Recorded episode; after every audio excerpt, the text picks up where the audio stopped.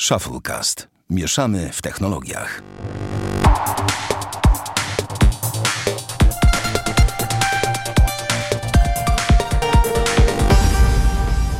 Dwieście sześćdziesiąty pierwszy odcinek Shufflecast. Witamy serdecznie. Damian Pracz. Dzień dobry. I ja, Sławek Agata. Nie było nas tydzień, ale już jesteśmy. Czy nie było nas dwa tygodnie, w sensie, że nie było nas... Tak po prawdzie. Po prawdzie, tak. E, czyli jeden odcinek. E, mamy zaległy. No, ale nagrywamy teraz. Jesteśmy już dla Was. Mamy nadzieję, że towarzyszymy Wam w różnych intrygujących czynnościach w trakcie dnia lub nocy. Jeżeli macie ochotę, możecie sobie na, na spuszczać o dowolnej porze e, doby. E, dobrze. Co tam ciekawego u ciebie, powiedz mi? Przez ostatnie się- dwa tygodnie? No, nic, sama nuda. Sama, Sama bieda. nuda.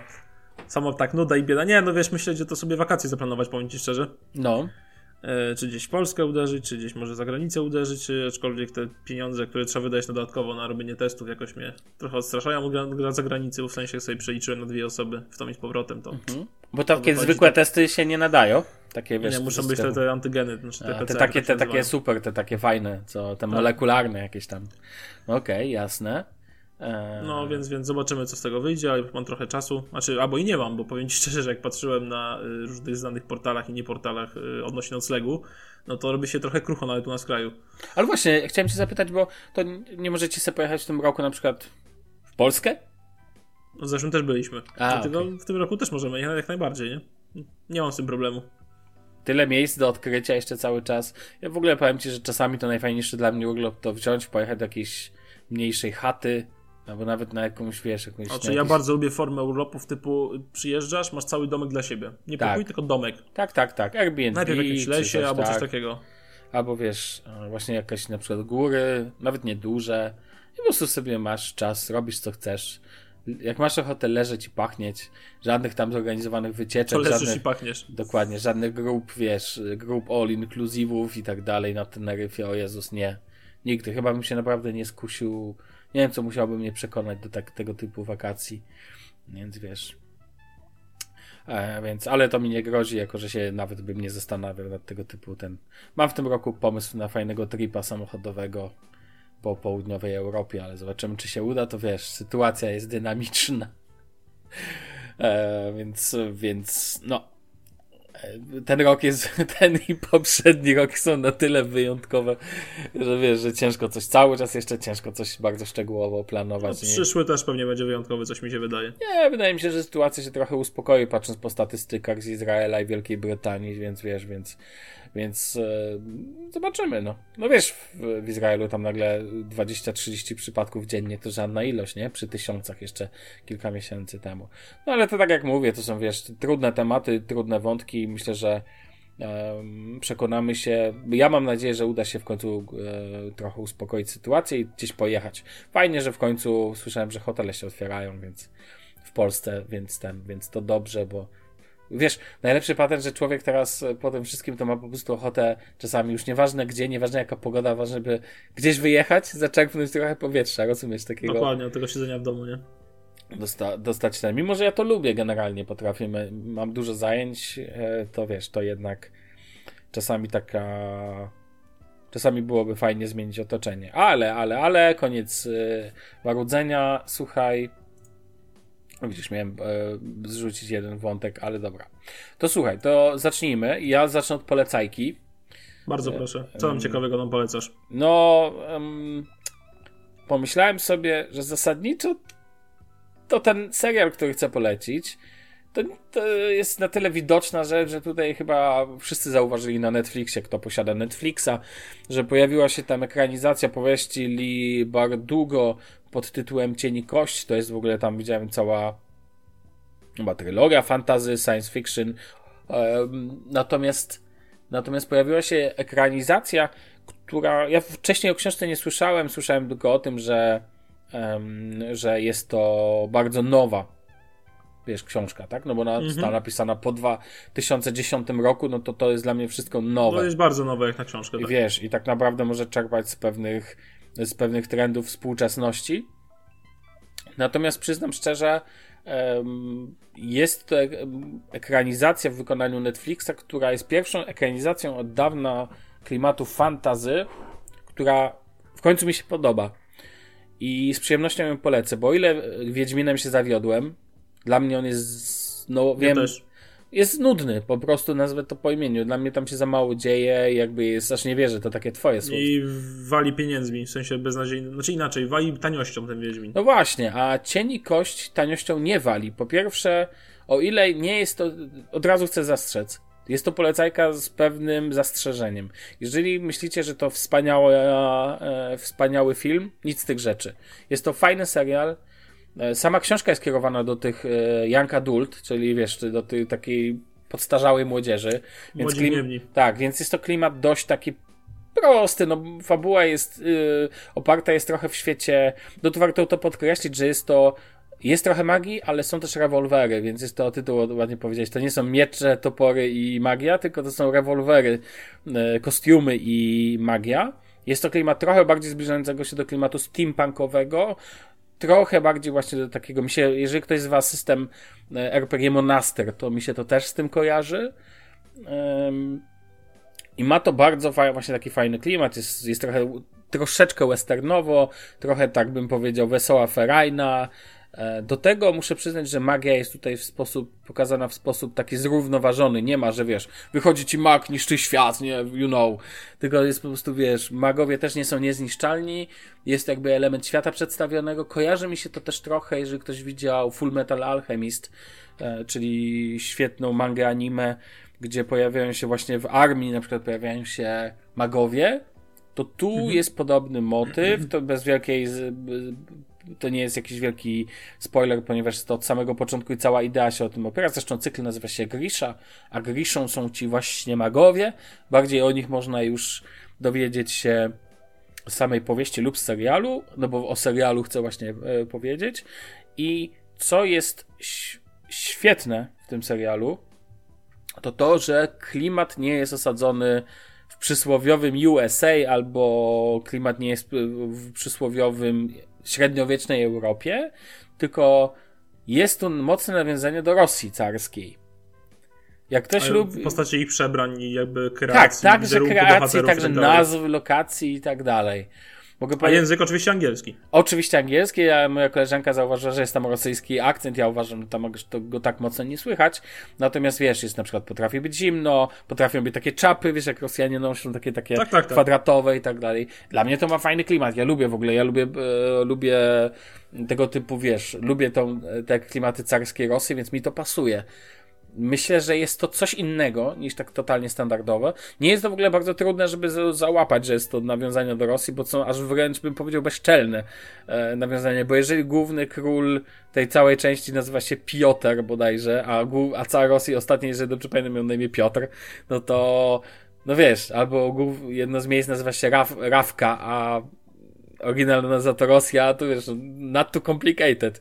Szczególnie jak patrz? Nie sądzę. no, szczególnie jak padają słowa jak car na przykład, tak? Więc Okej. no, car to Rosja, no.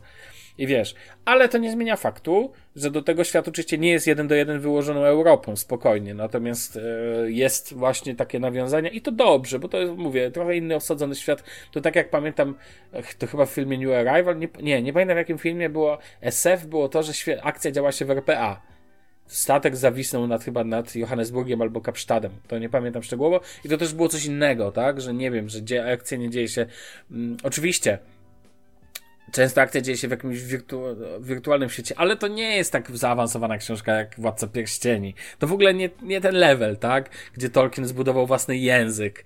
Do wiesz, czego tak po- dalej. porównujesz, człowieku? Nie, nie, to w ogóle nie ma, w ogóle nie ma porównania. Ale powiem ci szczerze, że serial jest taki fajny. W sensie to jest pure fun. Czysta, dobra zabawa. Jeżeli zrzucimy, jeżeli puścimy mimochodem niektóre błędy, jakieś głupoty, jednym nie spodoba się to, mi na przykład nie podoba się, że tam wszyscy, wszyscy są piękni i młodzi. Rozumiesz? Tam nawet ci, co są brzydcy, są piękni. Rozumiesz? Okej. To takie typowo young adult, czyli Słodko wiesz, pierdząca, jak tak, jak nazywasz. w, w Zmierzchu, tak? Dosłownie wszy- wszyscy muszą być, och, przystojni jak Pattison i tak dalej. To jak zrzucimy, wiesz, popatrzymy ten, wyciągniemy e, ten, świetny, to na przykład za samą realizację, za samą fabułę, dobre efekty specjalne, naprawdę dobre efekty specjalne i wartką akcję, bo tu się szybko dużo dzieje, to dla oglądania, dla fanu, dla piu- czystej przyjemności, do kotleta, na wieczór, dwa odcineczki. No, jak macie trochę czasu, a chcecie obejrzeć coś lekkiego, łatwego i przyjemnego, a klimat wam się spodoba, to jest to naprawdę fajna rzecz. I przez, nie dziwię się, że jest to w topkach teraz na Netflixie na całym świecie, bo to jest naprawdę porządna rzecz i uwaga, powiem tą bardzo odważną rzecz, odważne słowa. Uważam, że da dawno nie bawiłem się na serialu fantazy tak dobrze i ostatnim serialem tego typu, jeżeli mówimy o bardzo szeroko pojętym e, fantazy, którym się bawiłem, chociaż no tam dużo lepiej, ale jednak była, uwaga, powiem to, Grautron. E, I e, no i tak, tak, po prostu mam z tego piu, dam, znaczy w ogóle, jak miał powiedzieć, to po stronie Netflixa jest to dla mnie najlepsza tego typu ekranizacja jakiegokolwiek dzieła fantazy dzieła. No, mocno Co mam ci powiedzieć? Dziwny człowiek jesteś. No nie, ale obejrzyj sobie odcinek i porównaj to do realizacji Wiedźmina. Jakby Wiedźmin był tak dynamiczny jak to, to by się świetnie to oglądało. Oczywiście pewnie są fani takiego klimatu, jak Wiedźmin buduje. Dla mnie nie. Ja się odbiłem po 30 minutach od Wiedźmina. Ja nie, dla mnie się tak Czy ja obejrzałem, że tak powiem, z obowiązku. A ja się wynudziłem po prostu, tak? I chciałem dać szansę, a później ani mi nie pasowało to, ani mi nie pasowało tamto, ani mi nie pasowało, wiesz, nic mi nie pasowało, co nie? E, no, więc, e, więc to chciałem powiedzieć. Jeszcze mam, okay. jeszcze mam jedną taką wrzutkę absolutnie na świeżo. E, a propos, jest taki kanał na YouTube, o którym już mówiłem.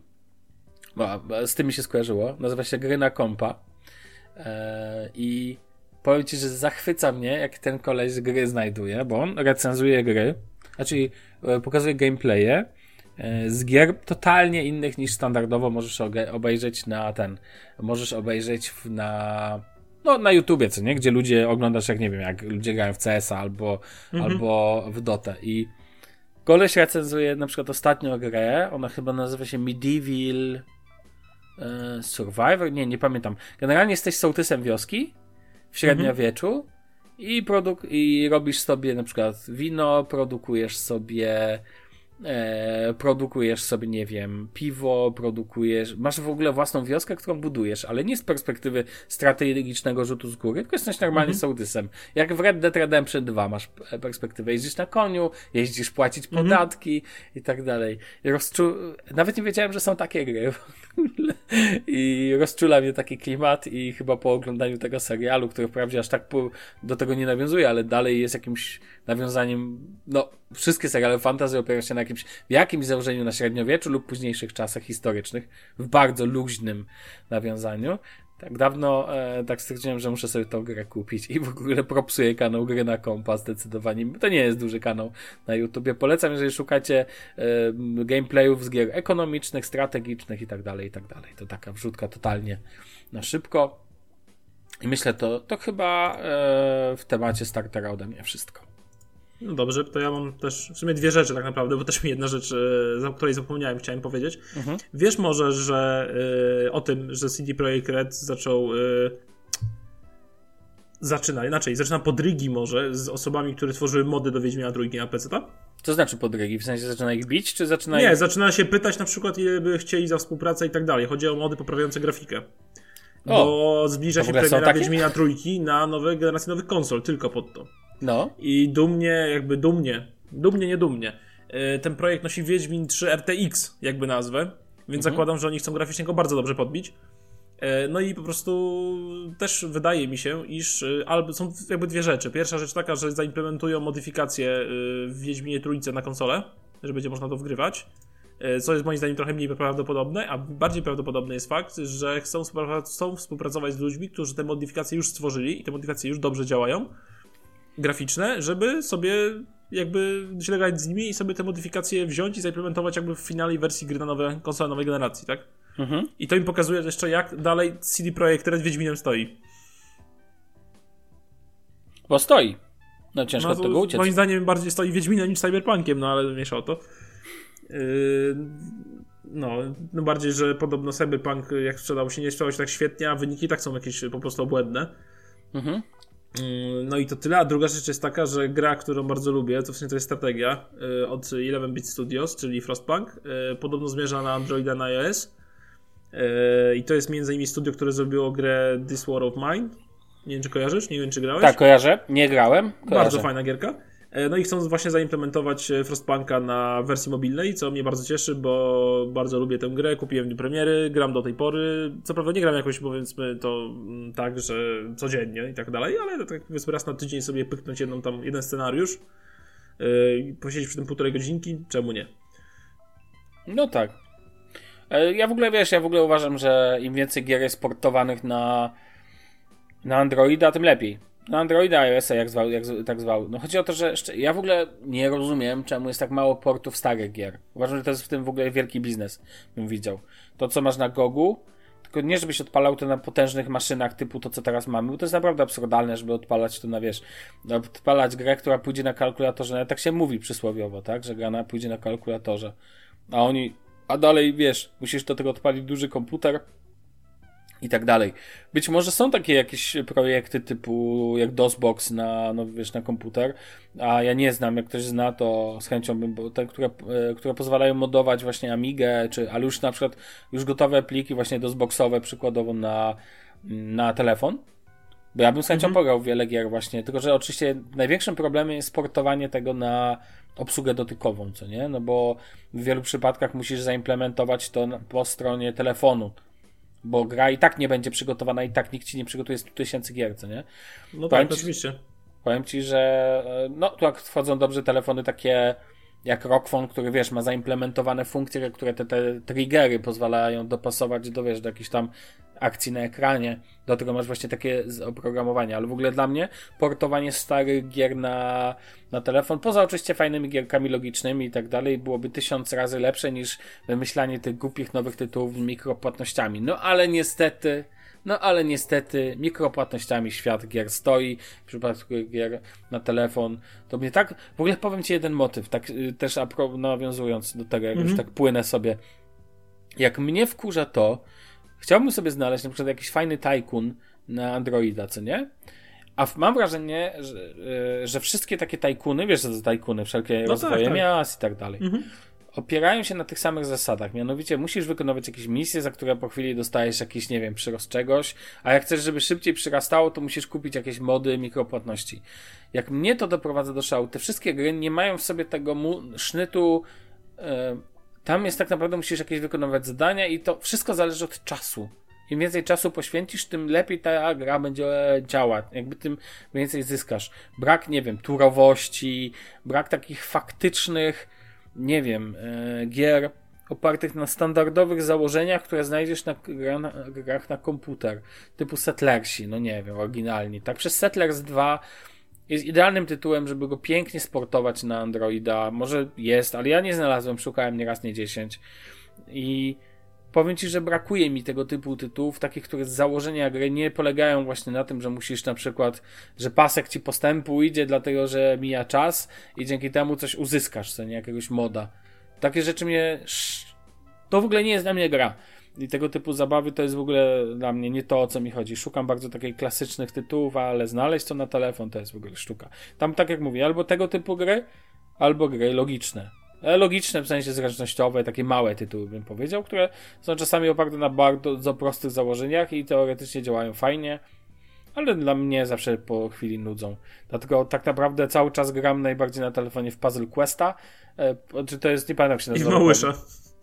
Nie, wiesz, Małysza odinstalowałem, ale faktycznie tego Puzzle Questa to się nazywa inaczej, oczywiście Game, Games of War. Gram, bo to jest dla mnie port Puzzle Questa z komputera. No i oczywiście mojego grę strategiczną the Ages, ale to jest planszówka, port na telefon. Games of War się nazywa ta gra? Games, Games, nie Games, Aha, tylko to okay. jest Games, czyli te, czyli no, no gemy, no, czyli wiesz, czyli te takie kryształki, no. no okay. Games of War. No i to cały czas grałem, bo to jest, a to jest dla mnie dobry przerywnik bo tam jest to, to układanie planszy. Już kiedyś o tym w ogóle mówiłem. No i drugą grą, którą mam na telefonie i ostatnią jednocześnie grą, którą mam na telefonie jest Through the Ages, czyli e, cywilizacja przez wieki, ale jest to, tak jak mówię, port planszówki, którą znajdziecie też na przykład na którą znajdziecie też na przykład na e, Steamie. Taka ciekawostka. Okay. Ciekawostka z tej gry. Jak grasz z kimś online, E, i to możesz spokojnie, jedna osoba może grać u siebie na telefonie, a ty możesz na komputerze. I to mi się bardzo podoba, że jakby, wiesz, że jakby to jest ze sobą connected, że czy grasz mhm. przez platformę Steam na komputerze, czy grasz na telefonie, dalej grasz normalnie w tą samą partię na przykład. I to jest w ogóle super. E, nie, nieczęsto widzę taką sytuację, tak, tak totalnie, wiesz, jakby powiązane te elementy. Dobra, e, myślę, że możemy lecieć do kolejnej kwestii i chyba, że masz coś jeszcze do dodania. Nie, nie, możemy śmigać. E, ja mam mały follow-up do odcinka numer 66, ale nie naszego podcastu, bo jakbyśmy mieli cofnąć się do odcinka 66, o mamo, nawet 2016 nie rok? Nie, 17? No, najlepszy przypadek, że ja co powiem, co, jakby wyłączam cały czas te starsze odcinki i nawet nie, jest nie do znalezienia. Ale, ale, słuchaj, e, do 66 odcinka podcastu dwóch po dwóch, którego sobie odsłuchałem, Chłopacy, pozdrowienia, jeśli tego słuchacie. Jeszcze oczywiście, a, przyjmuję oczywiście zaproszenie do odcinka 69, jak najbardziej. Chociaż ja na pewno i Damian z tego ja też. to też. 69 będzie się działo. Ho, ho, ho. Natomiast ten, natomiast e, chłopacy zrobili odcinek, bardzo polecam w ogóle pod tytułem jak używamy Windowsa i chciałem się na chwilkę odnieść do, mam dwie kwestie do tego. Pierwsza jest taka, że bardzo fajnie, że ktoś w końcu zrobił poza nami takie nawiązanie do Windowsa, bo powiem Ci, ja cały czas tego nie rozumiem. Mówimy o najpopularniejszym systemie operacyjnym e, stacjonarnym, w sensie pełnoprawnym, e, mówimy o opartym o, o e, infrastrukturę, e, architekturę, e, wiesz, X, tam 86, X64 i tak, i tak dalej, i tak dalej. Mhm. I cały czas to mam wrażenie, że ten system jest, w, nie wiem, traktowany po macoszemu w kwestiach w kwestiach, e, nie wiem, jakiegoś hypu i tak dalej. Mam wrażenie, że bardzo wiele osób cały czas podchodzi do tego jak zło konieczne. A chłopacy dobrze powiedzieli, że Windows 10 jest ultra stabilnym systemem. No naprawdę. Oczywiście, ja sam, jako że zawodowo zajmuję się teraz naprawianiem komputerów, można byłoby powiedzieć też, to spotykam się z problemami, z aktualizacjami i tak dalej, ale jest to jakiś tam wycinek procentowy, promil w kontekście tego ten. Ja nie pamiętam, kiedy ja miałem problemy większe z Windowsem to, że mi się coś tam kiedyś zawiesiło raz na ruski rok, zdarzyło się tutaj na przykład narzekałem, ale to było związane w ogóle nie z Windowsem, tylko z oprogramowaniem na przykład od NZXT, e, które jak po tym, jak już nad nim zapanowałem, dostał kilka update'ów, to teraz sobie radzi dobrze. E, I powiem Ci szczerze, że fajnie, że chłopacy się tym zajęli poruszyli bardzo ciekawy temat, trochę inaczej niż my, kiedy my podeszliśmy do programów, oni podeszli do jakby też konfiguracji Windowsa. Ja ci zadam pytanie, które oni zadali ten, jeszcze pewnie mm -hmm. ono padnie. W którym miejscu trzymasz pasek? Na dole? Na, na dole, na górze, wiem, po ale lewej czy to po prawej? samo Krzysiek poruszył ten temat, że Adam trzyma z prawej strony. Ja trzymam z lewej na przykład znowu. Trzymam, ostatnio trzymam na przykład na komputerze podstawowym na dole, ale dlaczego? Dlatego, że programy, które centrują pasek, dobrze działają tylko na dole. Po lewej się wykrzaczają, ale na przykład na komputerach, gdzie nie stosuję modów, zawsze trzymam od lewej. I dlaczego chcę powiedzieć od razu? Bo uważam, że to jest najważniejszy argument, ponieważ strony internetowe i generalnie są relatywnie cały czas wąskie i masz mało mhm. przestrzeni w pionie, a dużo na szerokość. No tak. Więc po co sobie odbierać jeszcze po wysokości, jeżeli można odebrać z lewej strony, gdzie ta przestrzeń tak jest niezagospodarowana, bo ekrany typu, nawet Full HD, e, dalej masz masę miejsca, tak? Po lewej, po mhm. prawej stronie. I dla mnie używanie paska po lewej lub po prawej stronie jest jak najbardziej najsensowniejsze na poziomie funkcjonalnym. Ja zawsze szokuje mnie, jak ktoś trzyma na górze. Nie rozumiem czemu. Do czego to ma służyć? Mi do tego jeszcze zawsze się to krzaczy z paskiem, który daje maksymalizację, minimalizację i tak dalej, zamykanie -hmm. okna i karty. Natomiast podziwiam tych ludzi, że chcą sobie tak utrudniać życie. Ja jestem team lewa strona lub team dół, ale team dół bardziej z przyczyn estetycznych czasami i tylko i wyłącznie. Ja w ogóle, jak rozmawialiśmy o tym, nie powiedziałem o bardzo wielu rzeczach, które używam, bo na przykład używam też zamiennika, słuchaj, dla oryginalnego zegara. To znaczy nie używam na przykład programu, który jakby zmienia sam zegar oryginalny, który wywołuje kalendarz, ale mam taką nakładkę, która pozwala mi zmienić formatkę zapisu na dole. Ja mam na przykład napisane, nie mam tak jak większość, nie wiem, godzinę czy coś tam, ja mam 9 maj, przecinek, niedź, bo dzisiaj jest niedziela, więc niedz kropka 10.03. Mam taki pełen format zapisu stosuję, bo to ładniej wygląda i tak dalej, i tak dalej. I uważam, że na przykład Windows jest bardzo modowalny, mhm. bardzo elegancki na, na starcie. E, obiecałem i najbardziej rozba, roz, e, rozbawiło mnie, jak chłopacy mówili o, znaczy rozbawiło, to nic negatywnego właśnie, znaczy ucieszyło mnie, bym powiedział, chłopacy mówili w kontekście przeglądarek i tak dalej i padło i FanView, klasyka i padło też słynne ACDC. Słuchaj, nie wiem czy wiesz co to jest ACDC. Taki to zespół. No, właśnie nie o to chodzi dokładnie. ACDC to najbardziej kultowa przeglądarka zdjęć na Windowsie, jaką pamiętam w ogóle. Nie, Co że ty mówisz? Tak. E, no tak. No naprawdę. I to jest w ogóle. No sobie wpisz E ACDSEE. ACDC. E, Jest to naprawdę program, który pamiętam od chło. Masakra, ile to lat ma. I faktycznie zawsze ceniłem ten program za szybkość. Kiedyś w odległych czasach się, że tak powiem, go krakowało specjalnie. Oczywiście jak jeszcze byłem mały i myślałem, że tak wolno. Teraz oczywiście tak się już nie robi. To jest płatny program z tego co pamiętam, chyba że coś się zmieniło. Natomiast ten, natomiast jest to przeglądarka zdjęć. Propsuje generalnie, sam używam Fast Stone Image Viewer na Windowsa. Irfan View jest spoko, XN View jest spoko, ACDC też jest spoko.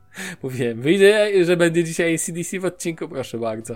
Tak czy owak, e, ja bardzo propsuję tego typu tematy i mam nadzieję, że z chłopakami poruszymy to jeszcze bardziej w odcinku 69, bo myślę, że to może być bardzo ciekawy wątek. E, no, chociażby to, tak jak powiedzieliśmy, gdzie trzymasz pasek. Albo jeszcze mam jedno pytanie, czy ty układasz swoje menu start? W sensie, Tam leży- kafelki. Tak, czy, czy, czy ogóle Oczywiście, tam... że układam, bo mnie razi. Okej, ale uży- układasz tak, żeby miało to dla ciebie sens? Czy Tak. w sensie skrótowo? Ja na przykład sobie podzieliłem na foldery, powiem ci, na przykład mam folder do pracy i go używam nagminnie. E, w sensie... No ja mam podzielone, już ci mówię, mam podzielone na gry, na biuro, komunikatory i podcast. Okej, a jeszcze jedno pytanie. Jak startujesz program, No. włączasz komputer, no chcesz wystartować Chroma, to jak to robisz? Chroma mam podpięty w pasku na dole na, na stałe. Czyli myszką klikasz. Mhm. Na pasku na dole. Ewentualnie jak czegoś nie mam podpiętego, nie chce mi się szukać gdzie to jest, znaczy na pulpicie, bo dużo rzeczy nie mam na pulpicie wbrew pozorom, to robię znaczek Windowsa i wpisuję nazwę i enter. Dokładnie tak. Najszybsza metoda na Windowsie. Drodzy słuchacze, jeżeli naprawdę nie znacie tego triku podstawowego w ogóle na Windzie, to oczywiście polecam. Wciskacie przycisk Windows, a następnie zaczynacie pisać. Bez żadnego dodatkowego niczego. Po prostu wciskacie Windows. Widać, że może nie możecie nie zauważyć, że wyszukiwanie jest już aktywne. I na przykład jak wcisnę Windows i napiszę CH, od razu Google Chrome. Bo on bierze to po best matchu, czyli po najlepszym dopasowaniu. Podejrzewam, że to wynika z częstotliwości użytkowania plus E, no pewnie tak, pewnie z tego to wynika. I po prostu najszybsza metoda. Windows, CH, Enter. Dziękuję. I Chrome wystartowany. A jako, że wiadomo, że komputer to teraz głównie urządzenie do wystartowywania przeglądarki, to wiesz, to ten. No nic, propsuję, propsuję, propsuję. Polecam bardzo 66 odcinek podcastu dwóch po dwóch. Okej. E, To co, myślę, że przejdziemy do tematu który... Głównego. Tak. Co ważne, bo byłem też pytany o to, kiedy pojawi się długoterminowa recenzja Note'a 20 Ultra. Namawiam Damiana, żebyśmy zrobili e, to połączone z Pixelem. Na, namawiam cię, Damian. E, Damian Ja jak jakby co- najbardziej jestem chętny, jasne. więc jakby co możemy w przyszłym odcinku, jeżeli nic nie wyskoczy, ten to zrobimy sobie taką już dłuższoterminową recenzję, bo już mam dużo aktualizacji do opowiedzenia o telefonie. Natomiast e, dzisiaj o backupie. Powiedziałeś dwa odcinki temu o swoim e, podejściu, to ja dzisiaj powiem trochę o moim. Odrobinkę zaktualizowałem w ogóle temat sobie. E, Natomiast, natomiast powiem ci szczerze, w ogóle gdzie mi zniknął temat backup 1? Ty powiedz mi, gdzie ja go mam na liście teraz. Ty mi go Backup- wyszukaj w archiwum, bo ja tam sobie... Backup- zapi- No w sobie tam- odcinku przecież. E, No tak, tak, ale chodzi mi o notatki, ja sobie zapisałem je w Trello, you know. A, widzisz. W temacie backup 1. 259. Już To mi go wyciągnij tutaj. No, tak, wyjmij mi go. A tymczasem ja sobie e, przez ten czas zacznę. E, U mnie zmieniło się trochę w kontekście tego, że do tej pory podchodziłem do backupu tylko i wyłącznie na podstawie, bo o inaczej. Backup możemy dzielić na backup plikowy albo backup całego systemu. Ja generalnie unikam backupu całego systemu, dlatego że uważam, że backupowanie całego systemu w formie obrazu. O, dziękuję Ci. Backupowanie całego obrazu w formie e, w formie takiego obra, raczej właśnie obrazu komputera jest trochę bez sensu, bo jak wam się coś zepsuje, albo macie wirusa, to jakbyście chcieli go przywrócić z tego, no to w tym momencie przywrócicie go razem z tym sheetem. Ale jeżeli wam się wysypie w sumie bez takiego, bez potrzeby bez jakby em, dlatego, że po prostu się blue screen zrobił, no to w sumie czemu nie przewrócić go z obrazu? To jest w sumie najsensowniejsza rzecz, bo jak przewracasz z obrazu, to przewracasz wszystko. Co nie? Jeden do No tak. jednego. System bez instalacji i tak dalej. No i zrobiłem sobie za pomocą jednego programiku taki dodatkowy backup. Słuchaj, wiesz ile mnie on zajął? Hmm? 2,7 terabajta musiałem przeznaczyć to na troszkę, to. Troszkę ci zajęło. No dokładnie, bo ja tam jakby tu nie oceniasz tego, co masz, tylko bierzesz wszystko. Jak masz, nie wiem, plik stronicowania i tak dalej, jakieś takie bzdury, to wszystko leci po prostu do takiego backupu. Ale generalnie raczej staram się trzymać backup w formie. W ogóle najważniejsze, jeszcze raz to powiem, drodzy słuchacze, przede wszystkim miejcie backup. Jakikolwiek. Ja dzielę u siebie na backup podstawowy i backup taki faktycznie plikowy. Backup podstawowy to u mnie konto OneDrive. Nieraz mówiłem, nieraz i pewnie nieraz powiem, że płacę za subskrypcję Office 365, ale nie robię tego dlatego, żeby mieć Worda, Excela czy Outlooka. Tylko OneDrive'a. Tylko OneDrive'a, dokładnie. Używam go tylko dlatego, ponieważ podstawowym moim folderem na dysku, to znaczy oczywiście nie zmieniałem struktury, więc dalej jakieś downloads i tak dalej ląduje w podstawowym tym, ale już na przykład jak plik, pracuję nad plikami jakimikolwiek, to wszystko mhm. to, już jakiekolwiek foldery, które ja tworzę, można byłoby powiedzieć, i struktura, którą ja tworzę, znajduje się na OneDrive. Bo dzięki temu mam pewność, że zawsze te pliki są już zbackupowane na dzień dobry, w chmurze. Mi to nie przeszkadza w ogóle, że to chmura, jest to moja chmura. Ufam Microsoftowi na tyle, że sobie tam nie grzebią. Zresztą tam nie ma nic takiego, jakby co, czego miałbym nie się wstydzić, że tak powiem. I na przykład odcinki Shufflecast. Wszystko to leży na żywo, jakby zapisuję na OneDrive'ie. Dobre mhm. rzeczy też na OneDrive'ie. Jakieś, nie wiem, tapety na OneDrive'ie um, nie wiem, pliki, jak do download lądują, to a je przerzucam regularnie, jeżeli mi się nie chce, to mam e, lustrzaną wersję downloadsów mam e, też na OneDrive.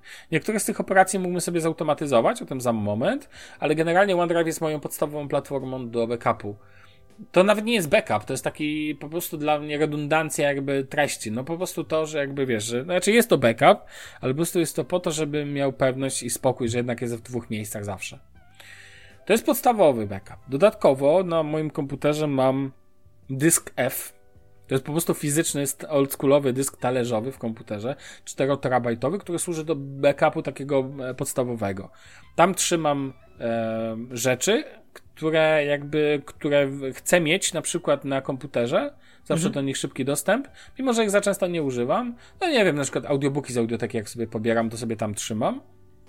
E, trzymam także tam trzymam tam, nie wiem, ap, ap, apki trzymam, słuchaj, instalki i tak dalej, tego typu rzeczy, duże, małe. Mam dwie dystrybucje Linuxa na wszelki wypadek, nawet e, na tym, tym. Co ważne, ponieważ jest to inny zewnętrzny dysk, to nie ma powiązania z oryginalnym dyskiem, co nie? Więc jakby mhm. dzięki temu oczywiście w przypadku fuck systemu on też nie ma, jakby do niego nie nawiązuje, więc zawsze pozostanie nienaruszony, no chyba, że sam padnie. 4 terabajty są wystarczające na tego typu ten. A i ciekawostka, trzymam tam też gry.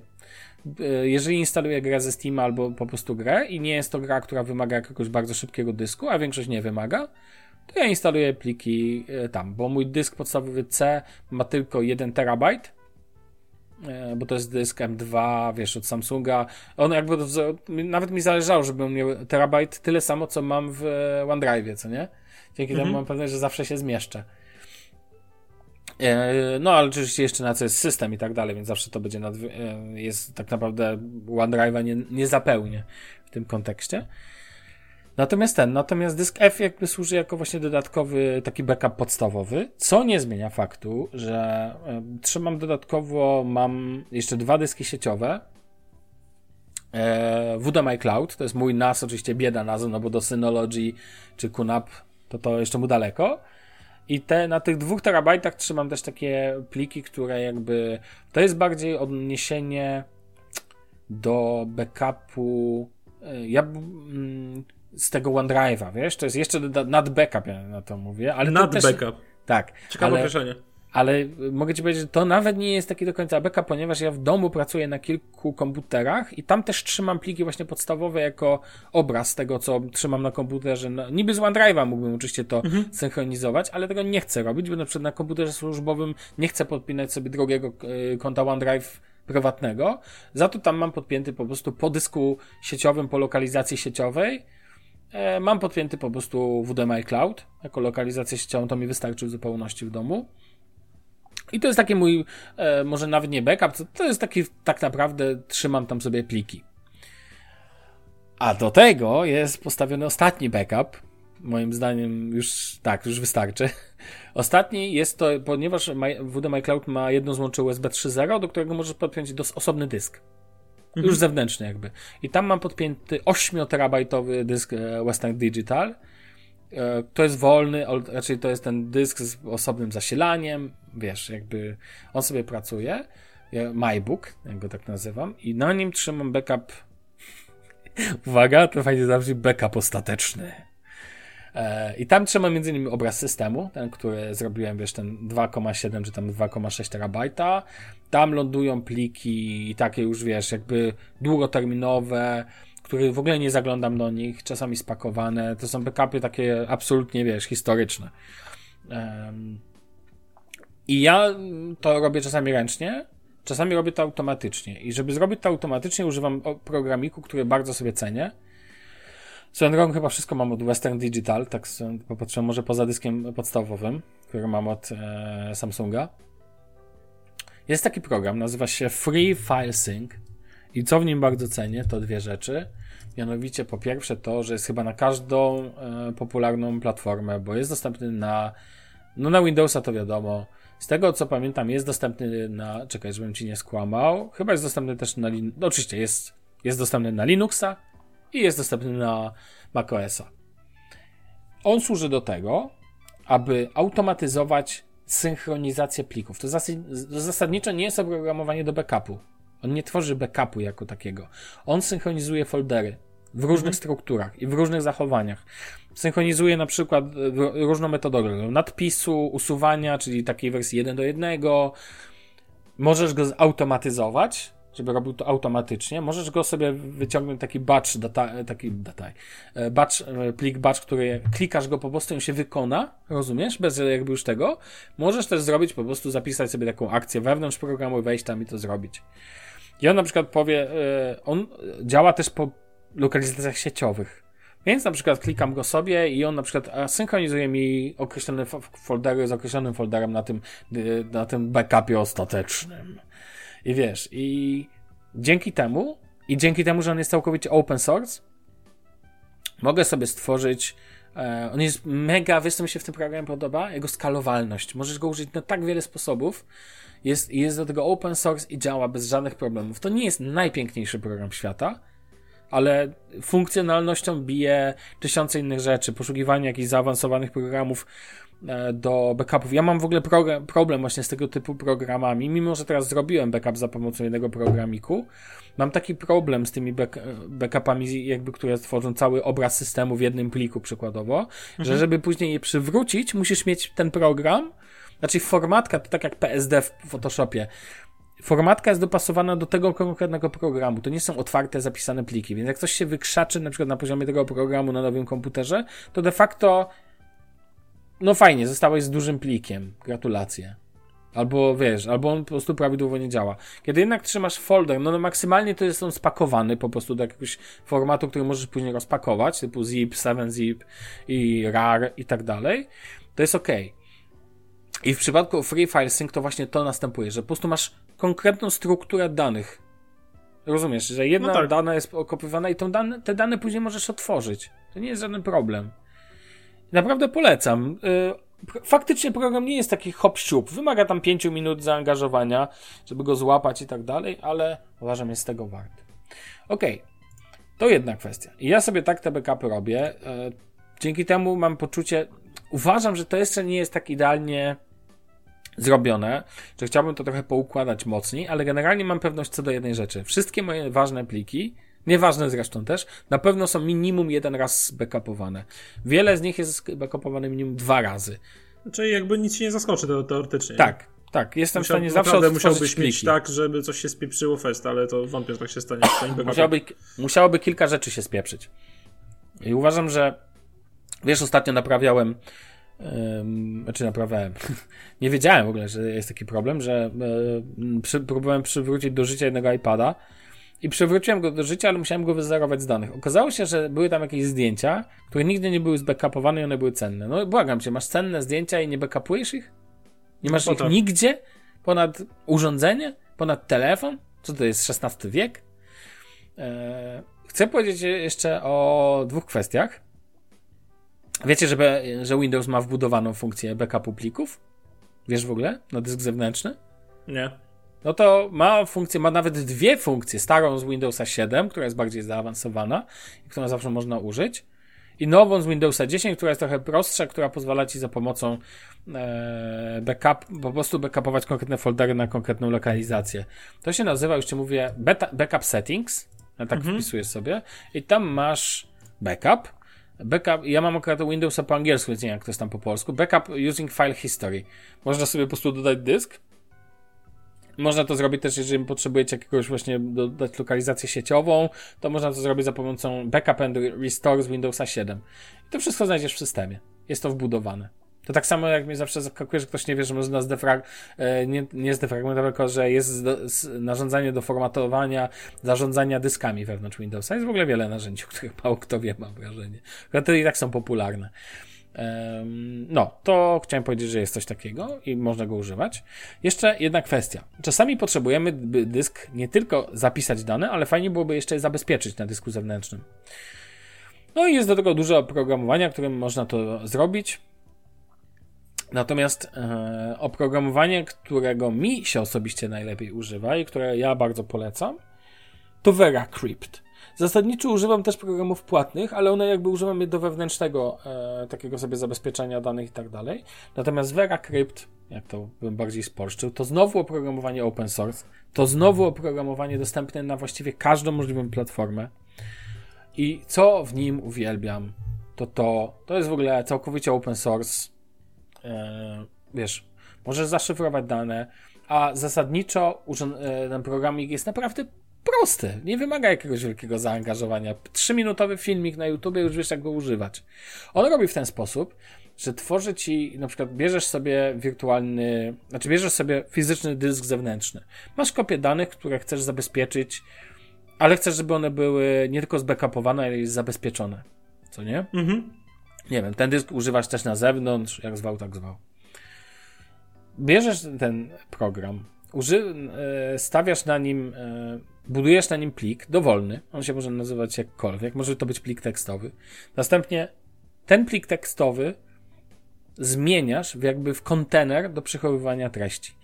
VeraCrypt następnie ten kontener, po prostu on dalej pozostaje fizy- wizualnie wygląda jak dalej plik, tylko jakiś strasznie duży się potrafi zrobić. Przygotowujesz z niego wirtualny dysk z tego pliku, tak można by powiedzieć, na prawdziwym dysku zewnętrznym. Jest tam taki proces kreator. Zajmuje to chwilę. Następnie wybierasz, jaką ma mieć wielkość. Ta wielkość może być też taka dynamiczna, ale ja sobie ustawiam wielkość. Na przykład 4 terabajty, co nie? To mhm. jest jakby twój kontener, taki wirtualny dysk. Można powiedzieć, że stworzyłeś dysk o wielkości 4 terabajtów. On całą tą przestrzeń szyfruje. To trochę może zająć, od razu mówię, że przy dużych plikach to naprawdę może trochę zająć, bo on musi całą tą zawartość zaszyfrować. Cały ten kontener. A następnie w kolejnym kroku, kiedy jest to gotowe, po prostu montujesz w systemie, to się ładnie mount nazywa, montujesz w systemie, po prostu otwierasz, e, otwierasz sobie ten prawdziwy dysk, podłączasz go do komputera, następnie wskazujesz ten, e, następnie włącz, a, jeszcze jedna ważna rzecz, zapisujesz pliki tego VeraCryptu, w, też na tym dysku, obok tego pliku, co to tam jest zabezpieczone. Dzięki czemu możesz bez, na dowolnym komputerze nie potrzebujesz mieć zainstalowanego VeraCryptu, tylko po prostu, jeżeli chcesz go otworzyć, no powiedzmy, jedziesz z nim do innego komputera, to no podłączasz tak. ten dysk, następnie wystartowujesz taki specjalny programik, to się nazywa VeraCrypt Explorer bodajże. Wskazujesz, który plik chcesz podpiąć, podmontować jakby do systemu operacyjnego. Wskazujesz ten duży plik, co to stworzyłeś, co to jest niby plikiem tekstowym. Klikasz dalej, system prosi cię o hasło oczywiście, no bo po to to no, jest. No tak. Wprowadzasz hasło i w tym momencie do systemu jest podmont... Wskazujesz, jaką chcesz mieć literę na dysku i w tym momencie do Windowsa, w którym aktualnie jesteś podłączony, tworzy się jeszcze jeden jakby, poza fizycznym tym dyskiem, tworzy się wirtualny dysk, litera powiedzmy K, który jest faktycznie otwartym aktualnie kontenerem z plikami, które tam się w środku znajdują. No i możesz sobie tam kopiować. E, traktujesz tak zwykły dysk, no nie? Kiedy kończysz pracę, klikasz odmontuj, to tak jak montujesz wirtualne napędy CD chociażby. E, za pomocą programów typu clone CD i tak dalej.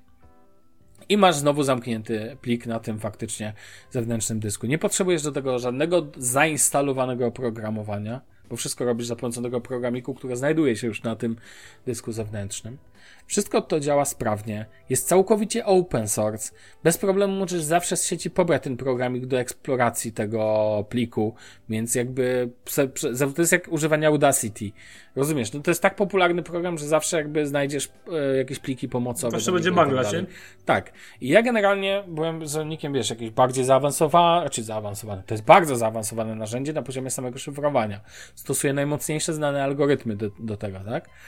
Więc Powiem Ci, że na przykład spotykałem się, że lekarze przechowują te dane pacjentów w zaszyfrowanych kontenerach. Jest to bardzo dobry pomysł, co nie? Bo jest to zabezpieczone faktycznie.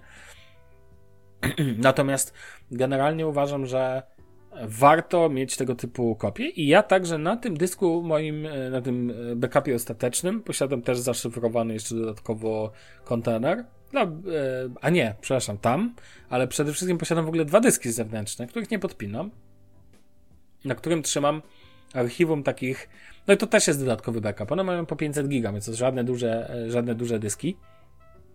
Natomiast trzymam tam, wiesz, jakieś stare dane i tak dalej. Zabezpieczyłem sobie. Tam często nie ma w ogóle, wiesz, jest kilkanaście gigabajtów tylko, co nie? Jakieś mhm. dokumenty i tak dalej. Ktoś powie, po co aż tak dużo trzymać? Ściągnę sobie całe archiwum e, zdjęć Google, nie powiem ci. I wszystko to wrzuciłem do takiego e, tego. I pewnie nie robi się to automatycznie, to muszę zrobić ręcznie. Pobrać i ten, ale to kolejny raz pobiorę za rok na przykład. Więc wiesz, więc czasami, czasami backup oczywiście można przesadzić. Chociaż nie jest backupem chyba nigdy nie można przesadzić. Czy ja wiem? Myślę, że to jest tak newralgiczna rzecz, że człowiek oczywiście wiadomo, co... przezadny tak. zawsze ubezpieczony i tyle, no. Wiadomo, zależy co masz i oczywiście to można byłoby mocno ograniczyć, gdyby chciało mi się przeglądać, co ja tam tak naprawdę zapisuję, co nie?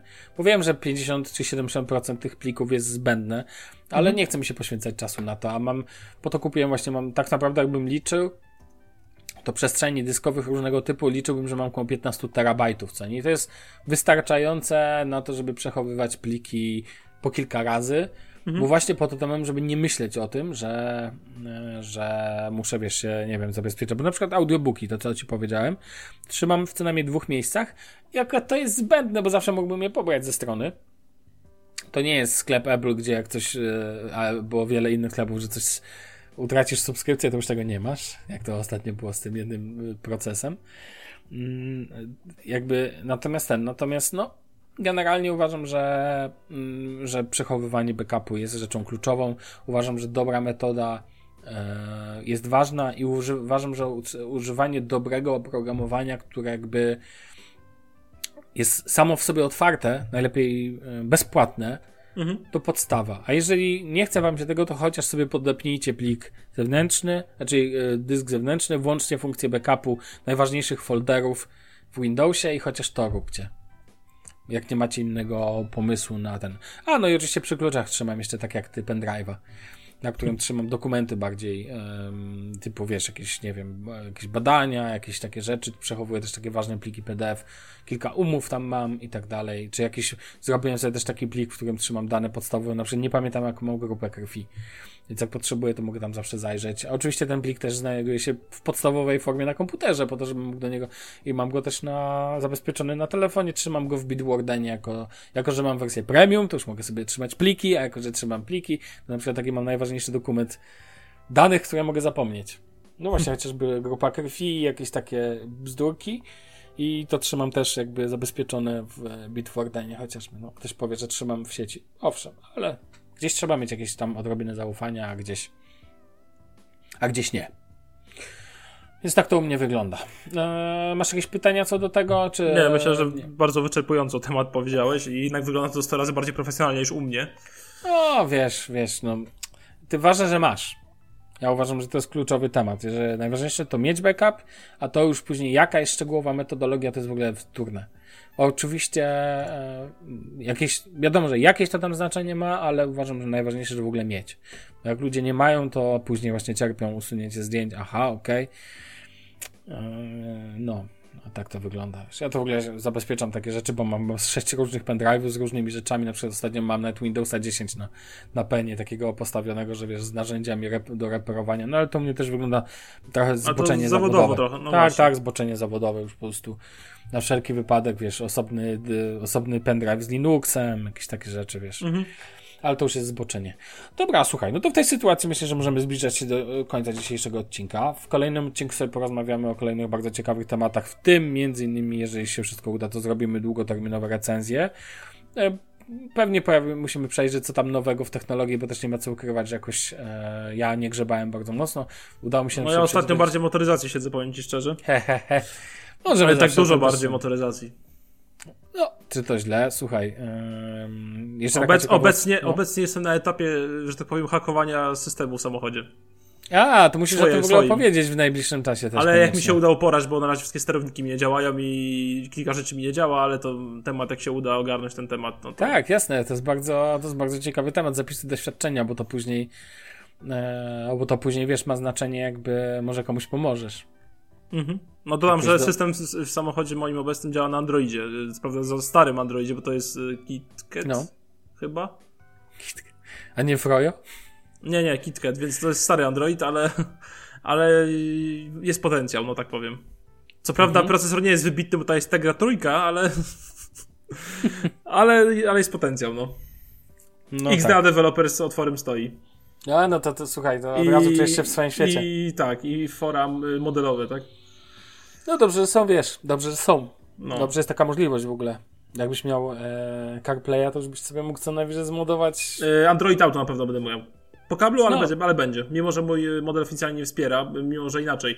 Mój model na liście producenta wspiera Android Auto. Okazało się, że w tym samym roku wyszedł jakby następca i on dopiero wspiera Android Auto i oficjalnie w serwisie, żebyś miał Android Auto, musisz dograć sobie nowy system z nowego modelu, wymienić centralkę i coś jeszcze, co kosztuje ci 4 koła z tym. Więc powiedziałem, że to jest za dużo, więc wolę sobie pobawić się na XDA i na y, forach modelowych danego samochodu i zrobić to za darmo.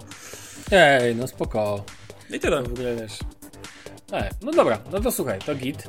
To ja czekam na więcej na ten temat, bo to już mnie zaciekawiłeś. Myślę, że kilka osób mogłeś e, już zaciekawić. Będziemy o tym rozmawiać w kolejnych odcinkach, a na dzisiaj kończymy. Trzymajcie się, do usłyszenia, na razie, cześć. No, siemano.